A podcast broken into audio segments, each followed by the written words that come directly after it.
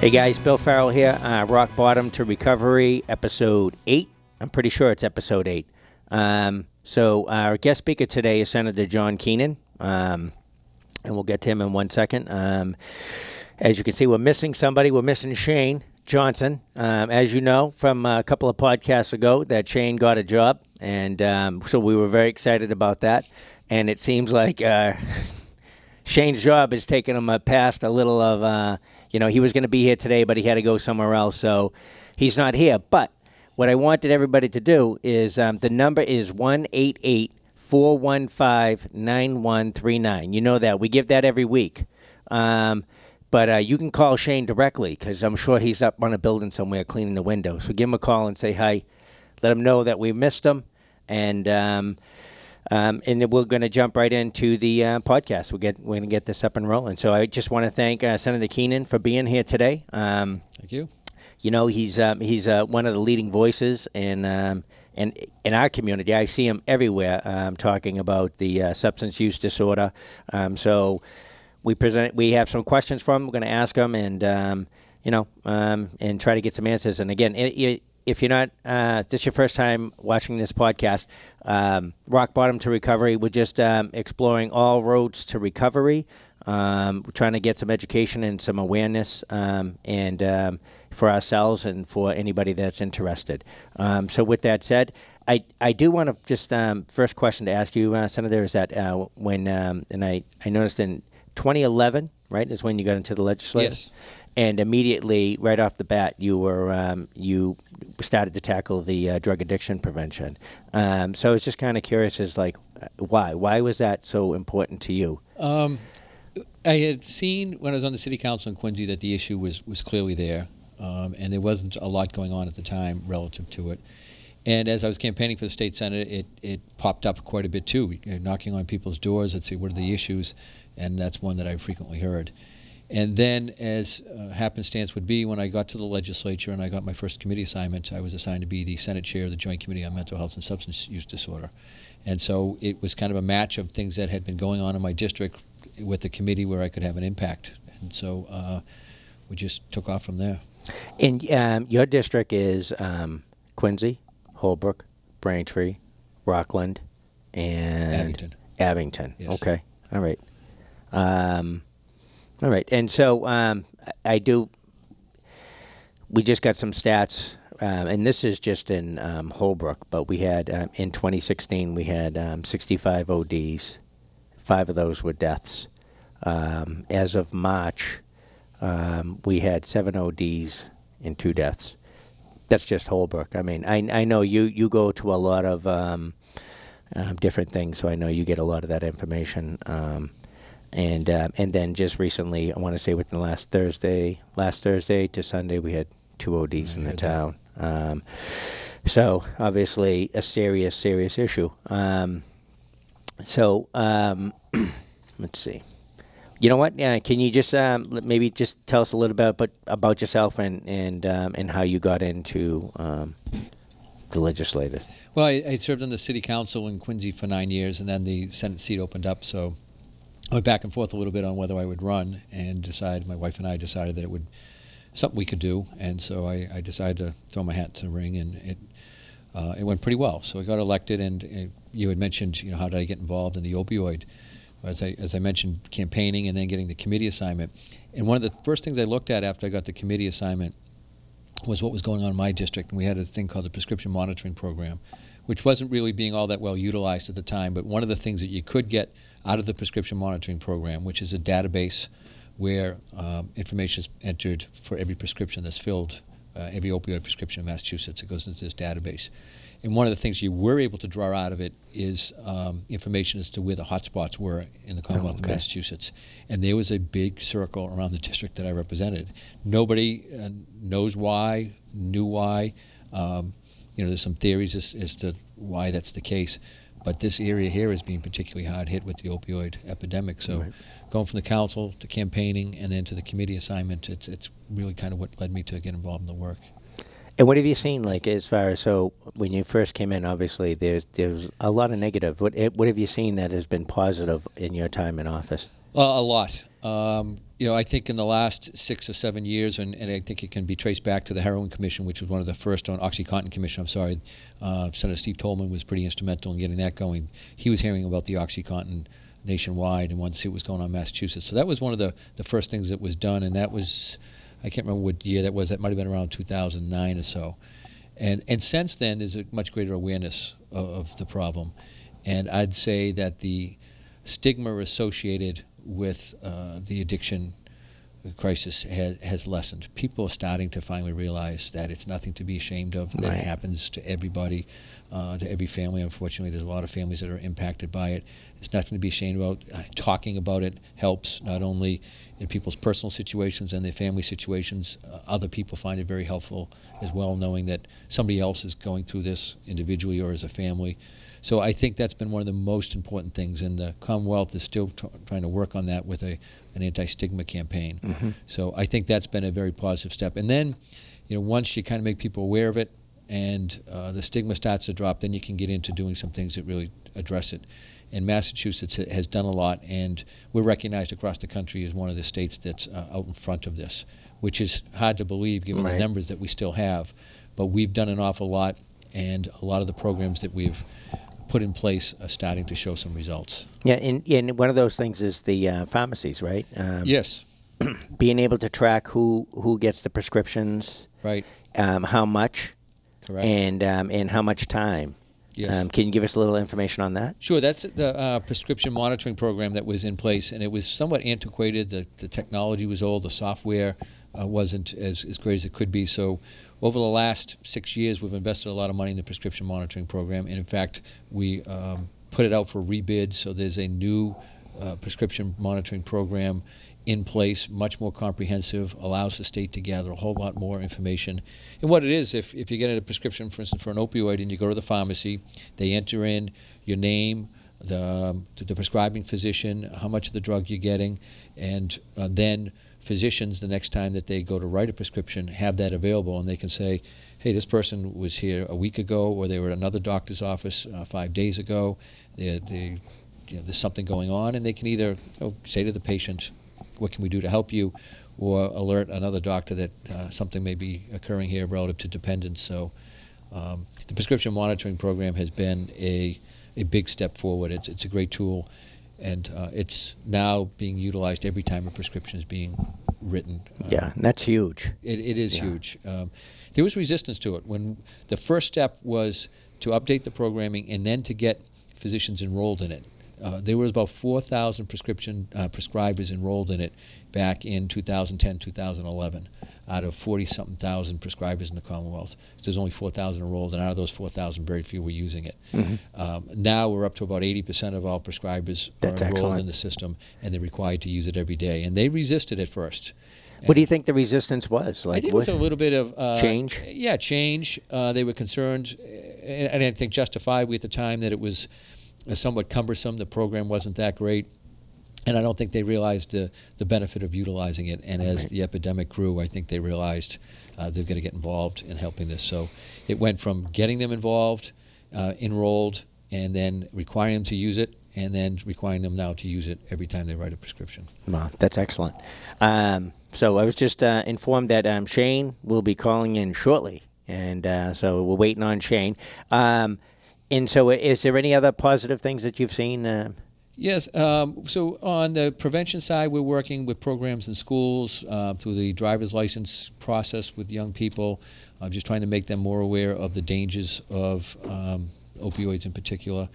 On the uh, recovery side or the treatment side, I guess, um, we, you know, we've increased the number of detox beds. Yeah. We've made it easy to get into detox beds. We've passed a 14-day insurance requirement, meaning that uh, up to 14 right. days of sh- treatment would be required. We have a long way to go on that.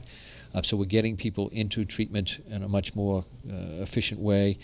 Um, and then after they've gone through treatment, we're doing some work on recovery as well. We've certified sober homes. We're the first state in the country to certify right. sober, home, sober homes.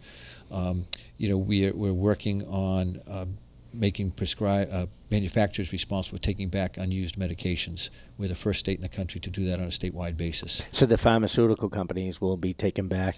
Yes, they will either come up with a plan of their own. Uh, the Department of Public Health has established regulations, so they'll either come up with a plan on their own or they will contribute to uh, drug take back days. And we have uh, uh, drug take back days coming up tomorrow. Oh, okay. I, I believe it's tomorrow. I can double check on that. Um, but I'm pretty certain it's. if it's it is tomorrow, where would people be able to go to um, to see if? Um, if yeah, I can, if you give me a second, Yep. I will be able to tell you. Um, I know Braintree's doing it, Quincy's doing it. Um, let me just pull it up because I retweeted something relative to it. Um, so it's uh, the 29th, Tomorrow. tomorrow, 10 a.m. to 2 p.m., and the locations can be found uh, at uh, MassGov, Matt.gov, um, DPH website, and in. Uh, would you know what the thing just froze up? Uh, and on the website, there is a list of where the um, the take back locations are. so if you have medication at, at your house, you can take it to these places and drop it off. yes, Correct. Right. Okay, and then they usually put it into what is it like say, some type of um, well, they collect it, they put it in the bags and, and so forth, and then they um, take it, and it's coordinated by the DEA and everything, and then it's, it's it's properly disposed. of. I'm just trying to pull it up here now. I should have. Wasn't it um, on the um, the whole getting the pharmacies to take back um, the medications? Wasn't it something like three hundred and fifty tons of? Uh, It was something ridiculous, right? incredible number. Um, yeah, so the nearest one to here, Braintree, Braintree has one, and I don't know if they're going to require that you show some sort of ID for the community. Generally, they don't, but Braintree looks like they're doing it. Uh, Holbrook, in fact, is is doing it. They're doing it 300 South Franklin Street, uh, Okay. which is just down the street. That's right down the street, Uh, probably. Um, so we'll tomorrow, um, you know, bring your medication, and I think that's up at the police station. Yeah, it's 300 South. Yep. Yeah, Um, so- police station. Yep. So bring your medication up there and drop it off. Um, the um, you mentioned the schools. Um, we we literally Holbrook Cares literally finally. I'm talking after almost three years. Finally got a survey into the school, um, and it, I just it, it's extremely difficult for me to understand why. I, I understand schools have to be cautious, and um, you know, and uh, but we we almost didn't even get a sit down um, just to to say who we were and what we were doing, and we finally got a survey in there, and there's such a need in these schools to educate because I, I think, like we were talking earlier before we started this up, um, the whole um, tobacco, like, um, and we'll, we'll mention that one of the uh, um, Holbrook's uh, sixth grade uh, civics group has a question that we're going to ask the senator, um, and they've been very, very involved um, with tobacco, marijuana, bullying. Um, but the tobacco, and, and I know tobacco is down, like um, kids aren't smoking, um, and, and that is strictly, um, I think, um, because of education. Be, um, and when kids are educated, they make those smart choices. Um, and it's just um, very, very uh, frustrating to be able to not um, get into these schools because every single time, you know, you know, people are dying. And um, and I've talked to a few students from the surrounding areas. I know, like um, um, uh, a big thing in the Rockland was marijuana and cocaine, Right. and that was I, I was blown away on the cocaine. I think Braintree, um, the things they're um, dealing with is um, gummy bears, marijuana gummy bears, which. You know, and you were a big, big um, leading voice. I, I saw you speak several times as we were leading up to the whole marijuana thing. Um, so, you know what? We have Shane on the phone. Um, we'll have to jump back on that question. Um, yeah, I get a little fired up, um, especially when it comes to the youth, because we we've tried so much. It, it's that's our future, and uh, we're just really, really want to educate the youth. And uh, but Shane, can you hear us? I can't hear you. Hold on. Thank you so much for um, for holding it down, Senator Keenan. Uh, can you hear me? Yes. uh, there's a volume on the side. Uh, maybe the other side. Where is it? Shane, go ahead and talk. Okay, Senator Keenan, I just want to thank you very much for coming on the show. Um, it, it's uh, I, I'm very grateful, Bill. Thank you so much, Zach. Thank you. Um, I was just listening to what Bill was saying about the youth and, and the gummy bears, and uh, I'd um the the reason why I'm not here today is I I, I work um, a full time job. Um, in I do high rise window cleaning, and uh, so I get into a conversation with someone the other day, and they're an older gentleman, and he started bringing up the fact about um, you know prohibition with the marijuana, and I said, you know, it, it's it's fine if an adult's smoking it if that's their choice. I said, but they're targeting the youth, and you know, he we start going back and forth, and it's a, a healthy debate, and um, he had said. Oh, you know what? You know you're wrong. You have a very biased opinion because of your recovery. Blah blah blah and um, and that was a conversation between him and I, and I'm open about my recovery to him. But then he turns to uh, a property manager that came up behind us that was somewhat in the conversation, but had no clue about me being in recovery. And he said the only reason why Shane's a real advocate for this is because Shane is in recovery, and we see that a lot more. Is that they're taking people with experience and then dumbing down what what our opinions are or the facts that we're trying to share um, to kind of lessen um, the impact. And, and that's you know not only done by the the medical society, but it's also done you know on a personal level. And it's harder and harder for us to you know say what we need to say. And and uh, and, and so we appreciate someone like you, Senator Keenan, where you can have that voice. And yes, people will debate with what you agree upon or or what side, but um, to have someone that understands where we're saying you know, if an adult wants to smoke marijuana, uh, that's fine. Um, but it, the marketing towards children is what is affecting us. So my daughter's nine years old, and it, it's a personal thing as well. Um, and so what I was, uh, what I wanted to ask, and I don't know if Bill already asked you this, is that yes, we can we can limit um, we can limit doctors on what they can prescribe, but how can we start limiting pharmaceutical companies on what they can advertise and produce? It's a good question. It's um, it drives me absolutely out of my mind when I turn on the TV and during certain key periods of time, just about every single advertisement is for a medication. And the one that really gets to me is the one that has to do with uh, opioid related constipation. And they make light of it Yeah. Yeah. in the commercial. Yeah. Um, and you know, so pharmaceutical, it, it's big money. They have uh, obviously some protected rights relative to advertising, uh, but I, I just beyond the opioid situation, and we're going to have to monitor it obviously with the marijuana situation. I think it's one of the leading drivers as to why our medical costs are so high. I know in our MassHealth budget, the cost of prescriptions is what's uh, driving the biggest increase in that budget. And I think you can draw a correlation between what is spent on advertising, the fact that these commercials are in people's homes every single night, and the increase in the number of medications that are prescribed and the cost of those medications. And um, I think we're going to find, uh, you know, similar uh, approaches uh, relative to marijuana. I mean, advertising is, is going to be a big push of theirs, and how we regulate is going to be very, very important. But um, it's a tough one. You, know, there are some free speech issues involved, and um, and interstate commerce issues. We've looked at uh, restricting advertising here in the Commonwealth of Massachusetts, and more than even than free speech, it does become an issue of interstate commerce, and typically that's uh, left to the federal government to determine. But uh, it's it's something that we're going to have to figure out. Senator Keenan, just real quick for, Yeah, for those that it- might uh, watching at home might not know, uh, can you explain a little bit the the uh, interstate commerce a little bit, just what that means? Sure. Basically, uh, the um, the selling of uh, the sale of, of medications uh, is something that uh, occurs between states. They manufacture in one state, they may be uh, sold in another state. So it's interstate commerce, and there's a commerce clause that says that basically that comes within the purview of the federal government, and uh, the individual states are very limited on what they can do. Uh, and uh, relative to commerce, and they can't really do anything that would impact or adversely affect where the federal federal law is involved. The federal law preempts any state action in certain areas, and that's one of the areas.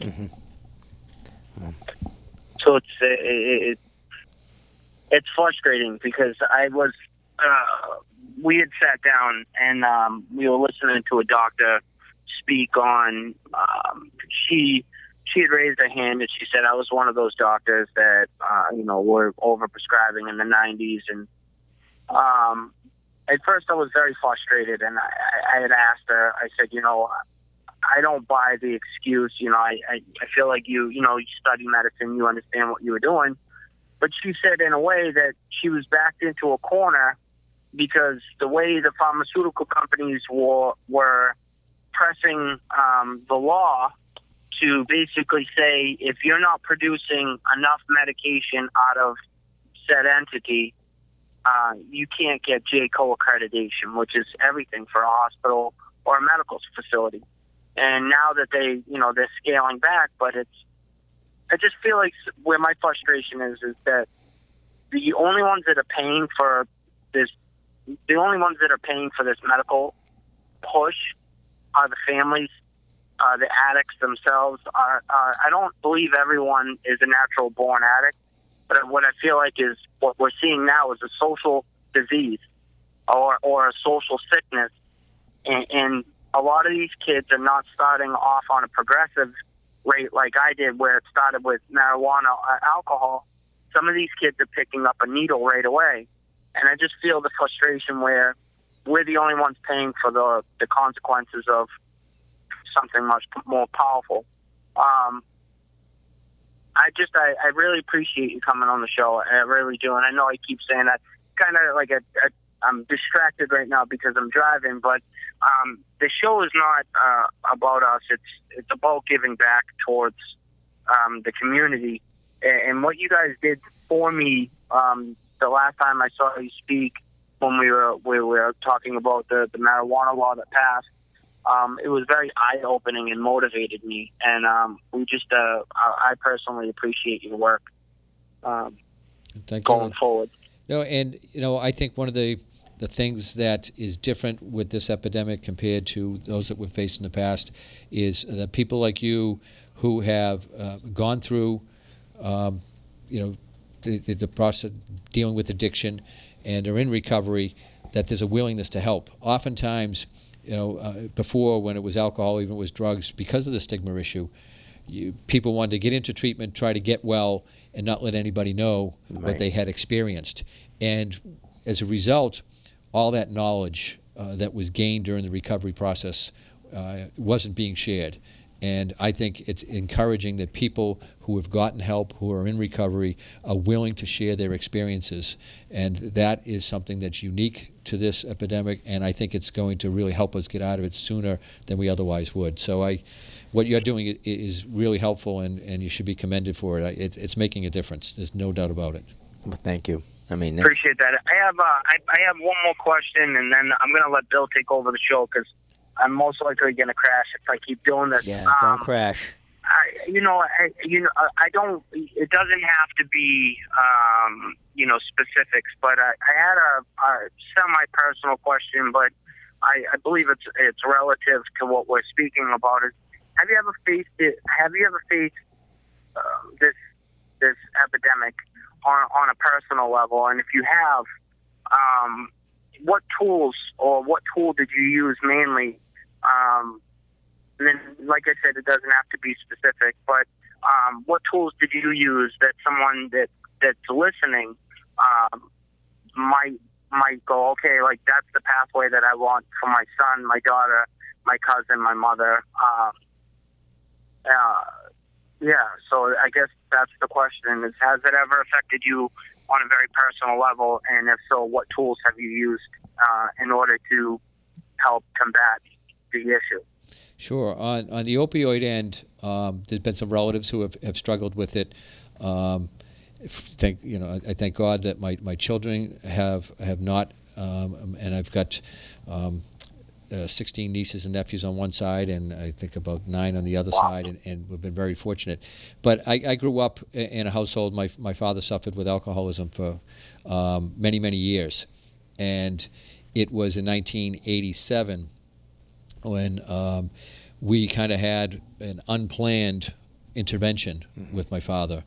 And it was one afternoon, and uh, it's kind of interesting how it happened. All of us kind of separately just figured this this can't go on, and uh, we came together. We happened to be a lot of us happened to be home at the time. There was seven children in my family, and my mother was my mother was working, and my father worked nights, so he was home. And we just kind of got together and all looked at each other and realized, you know, maybe today's the day where we try to to change something here. So my father, he came into the to the family room where we were, and um, we tried real hard to convince him to go and get treatment. And like is so common, he said, "No, no, I can handle this." And he had tried to handle it uh, on his own many times, mm-hmm. and just uh, wasn't able to do it. And um, so that day, after it seemed like hours, we finally got him to say, "Okay, I'll, I'll go and get uh, some treatment." And two things happened then that uh, don't happen often enough now. We were able to pick up the phone and find him a, a, bed. He went over to uh, High Point over in Plymouth, mm-hmm. And also mm. his insurance covered it. And with this epidemic, um, it's it's difficult to get beds. We're trying to address that, but it's very difficult to get beds on uh, with the phone call. Basically, I don't remember what day of the week it was, but with the phone call saying, "Hey, we've got somebody who's ready to go. Can we get out?" We we uh, got his things together. My sisters ran and packed a bag, and we got him in the car, myself and two of my brothers, and we drove down to High Point. So there was a bed available, right. and there was really no question at all at the time about his insurance. It was just accepted. And so he was able to get uh, inpatient treatment at High Point for uh, about 30 days, and it changed his life. And and this epidemic is very different, and obviously opioids is very different than, than alcohol, and there's different treatments that are available, and there's different ways to treat it. And inpatient isn't necessarily you know going to work first time for everybody, but um, so yeah, I, I look back and I think of that day, and there was two things: availability of a bed, and there was insurance coverage. And for whatever reason, that was back in 1987, for whatever reason, we as a society uh, have gotten away from that. Insurance is very hesitant to cover uh, long term treatment, and as a result, there are fewer beds available than what otherwise could be. So, um, you know, my father had a long period of, of sobriety, and uh, he passed away uh, about four years ago, four years ago, and he had been sober and was able to spend time with his, his children and his grandchildren, and um, that's what we want for everybody, right. and that's what kind of drives what we, what we do here. Yeah. Uh, that's a, an amazing story. I appreciate you sharing that with us. Uh, and like you say, this, the, you know, yes, heroin, alcohol, the substances are different. The story's the same, except, uh, you know, in 1987, the insurance covered it, and you could get them in right away. So I, I appreciate everything. I, I, really appreciate you sharing that with us. Bill, thank you so much. Zach, Zach thank you so much. Um, I do have to get off the phone so I don't crash, but that's fine. Um, thank good. you so much, and, and uh, um, we hope you come back on the show. Thank you so much. Thank you, Shane. Shane, be safe. We'll talk to you later. Right. Bye bye. All right. So Shane called in.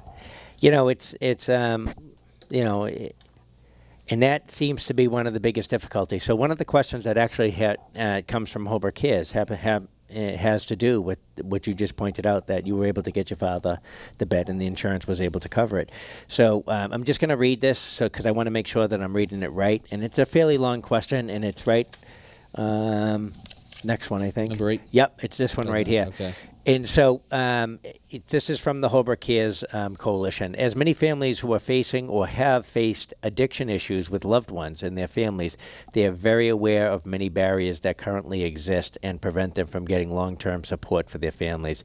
So they listed some of these things. And uh, one of them insurance carriers do not support longer than 30 days in a recovery program when it is known that it can take many years to fully recover from addiction.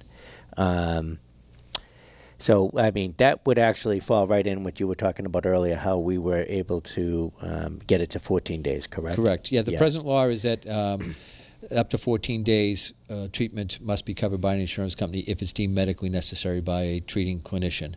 And we have legislation filed again this session to put that at 30 days. That bill passed the Senate last year, but ran out of time uh, in an effort to get it to the House of Representatives and to the governors. So we're going to push that hard. And uh, we're, we're, hopeful that it will get passed this session. So even if that passed, so 30 days, you still have to have some insurance coverage, or, or would it be mandatory? Like would, that would require insurance companies to, to, to cover it, and yeah. otherwise people would default uh, to MassHealth or to programs that are uh, funded by the Bureau of Substance Abuse Services. And I think that's kind of where a lot of the issues tend to people. It becomes a revolving door. It does. You know. Um, but you know what? Uh, you, you know, we're going to keep moving forward and you know, and um, as Shane said, we've been very fortunate to have your voice um, uh, with us along the way. So I know at some point we'll get to where we need to be. Another thing that the uh, Cares Coalition had mentioned was the Section 35. The courts need to follow or know of the patient's care during the section. and follow through with family members that require the section? How can we uh, work through the um, um, what is that H The uh, HIPAA HIPAA regulations. regulations, yeah, HIPAA right, to uh, involve caring families. Yeah, that, that issue highlights. Um, so, and, and go back to my father's situation. We we had told my father, Dad, if you don't agree to go to treatment, I have a brother who's a police officer. He said, you know, we'll take you down, and we'll go through the court system. Um, so, and that's what a lot of families do when there's nowhere else to turn. They will go to the courts and try to get somebody sectioned. Um, so, somebody would go to court. They would get um, put into um, admitted under Section 35 program. And what the concern is of family members is if there's a determination at some point that the person is no longer a, a danger to themselves or the community or to others, that they will be uh, discharged or they will be let go. And Right. oftentimes the family member that brought them to court won't be notified of that. And so there have been instances where you know, somebody thinks that they're going to be in there for 30 days, 60 days, um, and all of a sudden on day 22, and I can't remember what the average is, but it's right around there, uh, Right. day 20, 21, 22, uh, the person will be discharged from the Section 35 commitment, and the family may not know about it. Uh, sometimes they do, and they're there, and they and they they take the person back, and they make sure that they get to additional treatment. Sometimes the person leaves without the family even knowing, and then they find out three days later and say, "What happened?" Right. Or uh, in the tragic cases, they'll they'll get the phone call that the person has gone out and used and is in an overdose situation because they're much more susceptible Right. or vulnerable to overdose uh, because they haven't been using for a period of time. So um, that is, uh, it does come into play uh, the issue between what information can be shared between um, patients and healthcare providers, and, and there is a bit of a wall between even medical doctors and uh, behavioral health practitioners or physicians that the same person uh, who's receiving behavioral health care who then goes to a, a primary care physician, the primary care physician, without the permission of the patient, cannot get that behavioral health information. So, uh, the accountable care organizations that are starting to pop up under healthcare reform, they're better able to get around that, and they're more, uh, I guess, uh, aggressive in having patients sign releases so they can get the information. But it continues to be a, a pretty big problem. Um, so it's something we're going to look at. I think the real answer is, and it's not a short term or an easy fix, the real issue is that if we can get as many points of access into treatment as possible so that Section, 50, uh, Section 35 has to be relied on less than what it is now. We don't have a lot of access points, and so Section 35 becomes a main one. If we can increase the number of access points, the need for Section 35 should decrease. So s- sorry to just jump in. So the, the kind of the idea behind HIPAA was more to protect people's medical personal information from being shared openly in offices and you know between uh, physicians and you know so people weren't aware of your personal health issues. Uh, and this is kind of a, similar, but you know the the still causes a barrier even though the intent was different of the the HIPAA regulations. Right. If and just so for people uh, who hear that voice, that's our producer Zach. Um, so we Who's just wanted to point that out. The man behind the curtain, the Wizard of Oz. so, so is I mean, so I guess you know, I think one of the things, me personally, to have you on was like, what do we do as family members? Um, as like you were saying, these grassroots, these uh, coalitions popping up, uh, because like in our in our community, it just got to a point where we're like, something has to be done.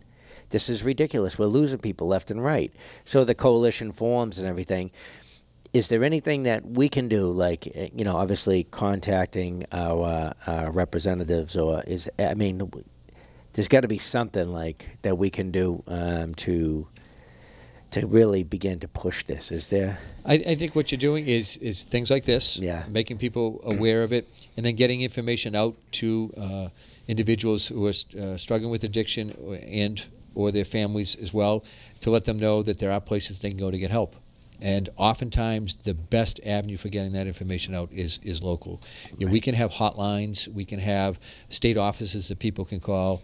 Um, running into somebody in the community that you know that's involved in this issue is the best way to get information to somebody or to get information and to, to get referrals to people or to say, hey, here's where you can go. I went through this. Here's a place you can go. So that personal contact, right. which can occur on a, cannot occur on a hotline, but does occur in the community and through organizations like Oprah Cares, that I think is is really critical. And then just the education piece, right. making people aware, reaching out to schools, reaching out to the, the social clubs in the community. Those are really important things that the state isn't as effective at uh, compared to the local communities. Right. I mean, and, you know, and, and, and that's happening, obviously. Um, you know, as you said earlier, the whole um, ending the stigma, uh, people coming out, people talking, word of mouth. I mean, you, you, you just can't beat that. Um, and um, so the schools, um, do, do, we have, um, are there, do you know offhand, are there any, um, any programs going on in the schools, say like in the Rockland and the Abington at the at the moment that you know of? Uh, well, I know that they're, they're, working with how to integrate into the health curriculums, um, those that are offering health curriculums, uh, the opioids uh, issue. And then there was uh, part of the legislation that we passed last session, uh, a requirement for SBIRT, um, uh, screening, brief intervention, referral to treatment. So at two grade levels in schools, there is a requirement that children be asked about what their home situation is, whether somebody at home may be uh, struggling with an addiction or whether they themselves have been using drugs. There's a little bit of debate, I know, in, in the district and some of the school districts that, that I represent about the best way to implement that, whether that is going to be the, the best way to get to students. Um, the uh, idea of is that through the nurses or coaches that just those questions are asked to the school mm-hmm. um, school personnel. Uh, some schools think you know we know who the students are that are most at risk, and uh, being required to do the screening across the whole school system uh, will be somewhat expensive. It will be somewhat cumbersome. It will take some time. Um, so some of the pushback that we've gotten is we'd rather work on those that we believe to be specifically at risk, and mm-hmm. we know though who they are through our teachers, through our guidance counselors at the elementary and middle school levels and, and high school levels. So there's that discussion that's going on, but the requirement is that there be uh, the screening at, at two grade levels. Initially, people thought it was a drug screening that you know would be right. a urine test or a blood test, but that's really not what it is. It's just part of a, a kind of a, an informal questioning of how things are going, and then trying to get some information back from that. So I think that will continue to be discussed over the next several months, and whether there's a movement away from it or a refinement of what was passed, we'll, we'll see. Yeah. But um, the schools uh, being more proactive in general. They recognize that uh, things have to occur. They're offering uh, programs at night, after school programming as well. In Plain Sight is yes. a program that's been offered at many of the schools. Um, uh, drug theater is something I, I went to a, uh, a program down in Marshfield where they did that. So there's interest in doing that at, at various schools. I think Quincy either had it within the last couple of weeks or it has it upcoming. Right, yeah. So that those types of programs uh, are being used to try to reach students. And then for athletes. Um, through the concussion uh, process, they're also trying to make uh, athletes more aware of the risk of opioids. Uh, but I think it has to go beyond all that. And there's also then tied into driver's education. There's, there's mm-hmm. a, there'll be a segment in driver's education that deals with the science of addiction and its impact on the brain. So, yeah, and it's you know um, like when you mentioned the athletes, um, there was um, someone here who had spoke about um, uh, what their son or whatever it was um, had injured and and you know went to the doctors and the doctors wanted to give them a lot like the um, the oxys right. and you know and it and they didn't really say anything. Like they just assumed the doctor, you know, this is the professional, and they know. But uh, as as we found that, I think one of the main things to point out is ask your doctor. Don't be afraid. Right. Tell them you don't need that many or whatever. And that was another thing. So um, in in the past, I think it was a thirty, a prescription of thirty. Uh, it's less now. It's, it's a seven day initial prescription, yeah. and you can't exceed. I can't remember the day total in general. Um, so we're, making progress there too. And also, uh, we introduced a piece of legislation, and, and it passed. And it was the idea of a woman who works in my office. It's called a non-opioid directive, where you can put in your medical file uh, a, a document that basically says, I do not want to be prescribed opioids. Mm-hmm. And that's for people who are in recovery because we kept hearing the stories that go in for a, a basic procedure, a tooth out, whatever yeah. it may be, and they say, here's a prescription yep. without asking. And now the person's got the prescription in front of them, they're in recovery, there's that temptation. Right. Um, so they can have something in their medical record that I will say, do not offer me uh, a prescription for opioids until at least there's been some sort of discussion. And, yeah, and don't be afraid to, to ask questions for your doctor. No, That's absolutely. you know absolutely ask them um, if there's any alternatives. Um, so um, we have five minutes left. So I do want to put out the uh, the civics grade. The civics group, sixth grade uh, civics group, because uh, they, like I said, over the last few years, they've been very, very active in this community. And uh, one of the first years that I worked with them, one of the things that they wanted to address was the substance use disorder that was going on, and uh, which I thought was blown away because it's they're sixth graders. They shouldn't be talking about this. They should be enjoying life. But obviously, it hit home. It was personal to a lot of them. So um, they um, submitted the question, and it says um, currently smoking is prohibited in uh, public places in Holbrook. Yet, at any weekend, sports games or nightly practices, adults are smoking at our ballparks and practices practice fields. How will marijuana be controlled in public once it's legal? Um, if the fine against regular smoking is not enforced, we are concerned of the impact this will have on the youth athletic events in the future. Great questions. It is. Uh, and there's uh, police departments are struggling with how they're going to deal with the marijuana issue. Uh, you can't smoke it in public. Uh, you can't smoke while you're driving, and yet that's occurring at increasingly alarming late rates. Uh, so it is going to be a matter of enforcement, and hopefully, with the marijuana uh, question having passed, and I, I, I don't mean to sound optimistic about it, but it will lead to greater enforcement uh, not only of public smoking of marijuana, but also of cigarettes and, and the combination of the two. The sixth grade class here, the civics class, uh, in Holbrook is, is just it's unbelievable. The, Yeah, the older group was in uh, the state house yesterday or the day before for kick butt day, uh, having to do with smoking. And I was kidding them. I said, "We, we should get you an office. Yeah. Holbrook schools are in here so often. We should just get you an office. They are so effective, Yes. well spoken, engaged. Uh, it, it is really remarkable. And the teacher over there, Mary Clowich, is just an incredible job with it. So, and they've raised some really interesting uh, points. And you know, with marijuana now legalized, uh, it's it has to be treated like a public health uh, issue, much like cigarettes were. I went out to Colorado uh, to do some research uh, and met with state officials out there, and one of the, the things that I took back with me was um, from a person out there who had been involved in this in the marijuana and cigarette uh, public health sphere for a while was treat marijuana like cigarettes. Get those anti-smoking messages out there, whether it's for marijuana or uh, nicotine, tobacco products, vaping, and um, you will see hopefully the use rates drop just as they have with cigarettes. Right. Because they feel it's the tobacco industry all over again. Right. It's the same template, it's the same game plan, and they said you have to attack it the same way, and it's been effective. The money out there on this is just incredible. So locally, sixth grade class, keep it up. It is going to be a question of enforcement, um, and it's important because normalization is what's occurring, and if kids see adults smoking marijuana at ball fields, they're going to think it's normal. Right. And that's what the industry wants, Yeah. and we can't let them have that. And they do, and they do. You know, but again, um, you know, when you educate them, they make those smart decisions. You know, Kids are a lot smarter than we give them credit for. Especially Absolutely. They're, they're Yeah. remarkable. Unbelievable. Great group of kids. um, it's uh, you know they, they give you hope. They sure you do. You know, um, and like you said, Mary Clara is phenomenal. She does um, so much with those kids, and, and really been a positive impact in this community.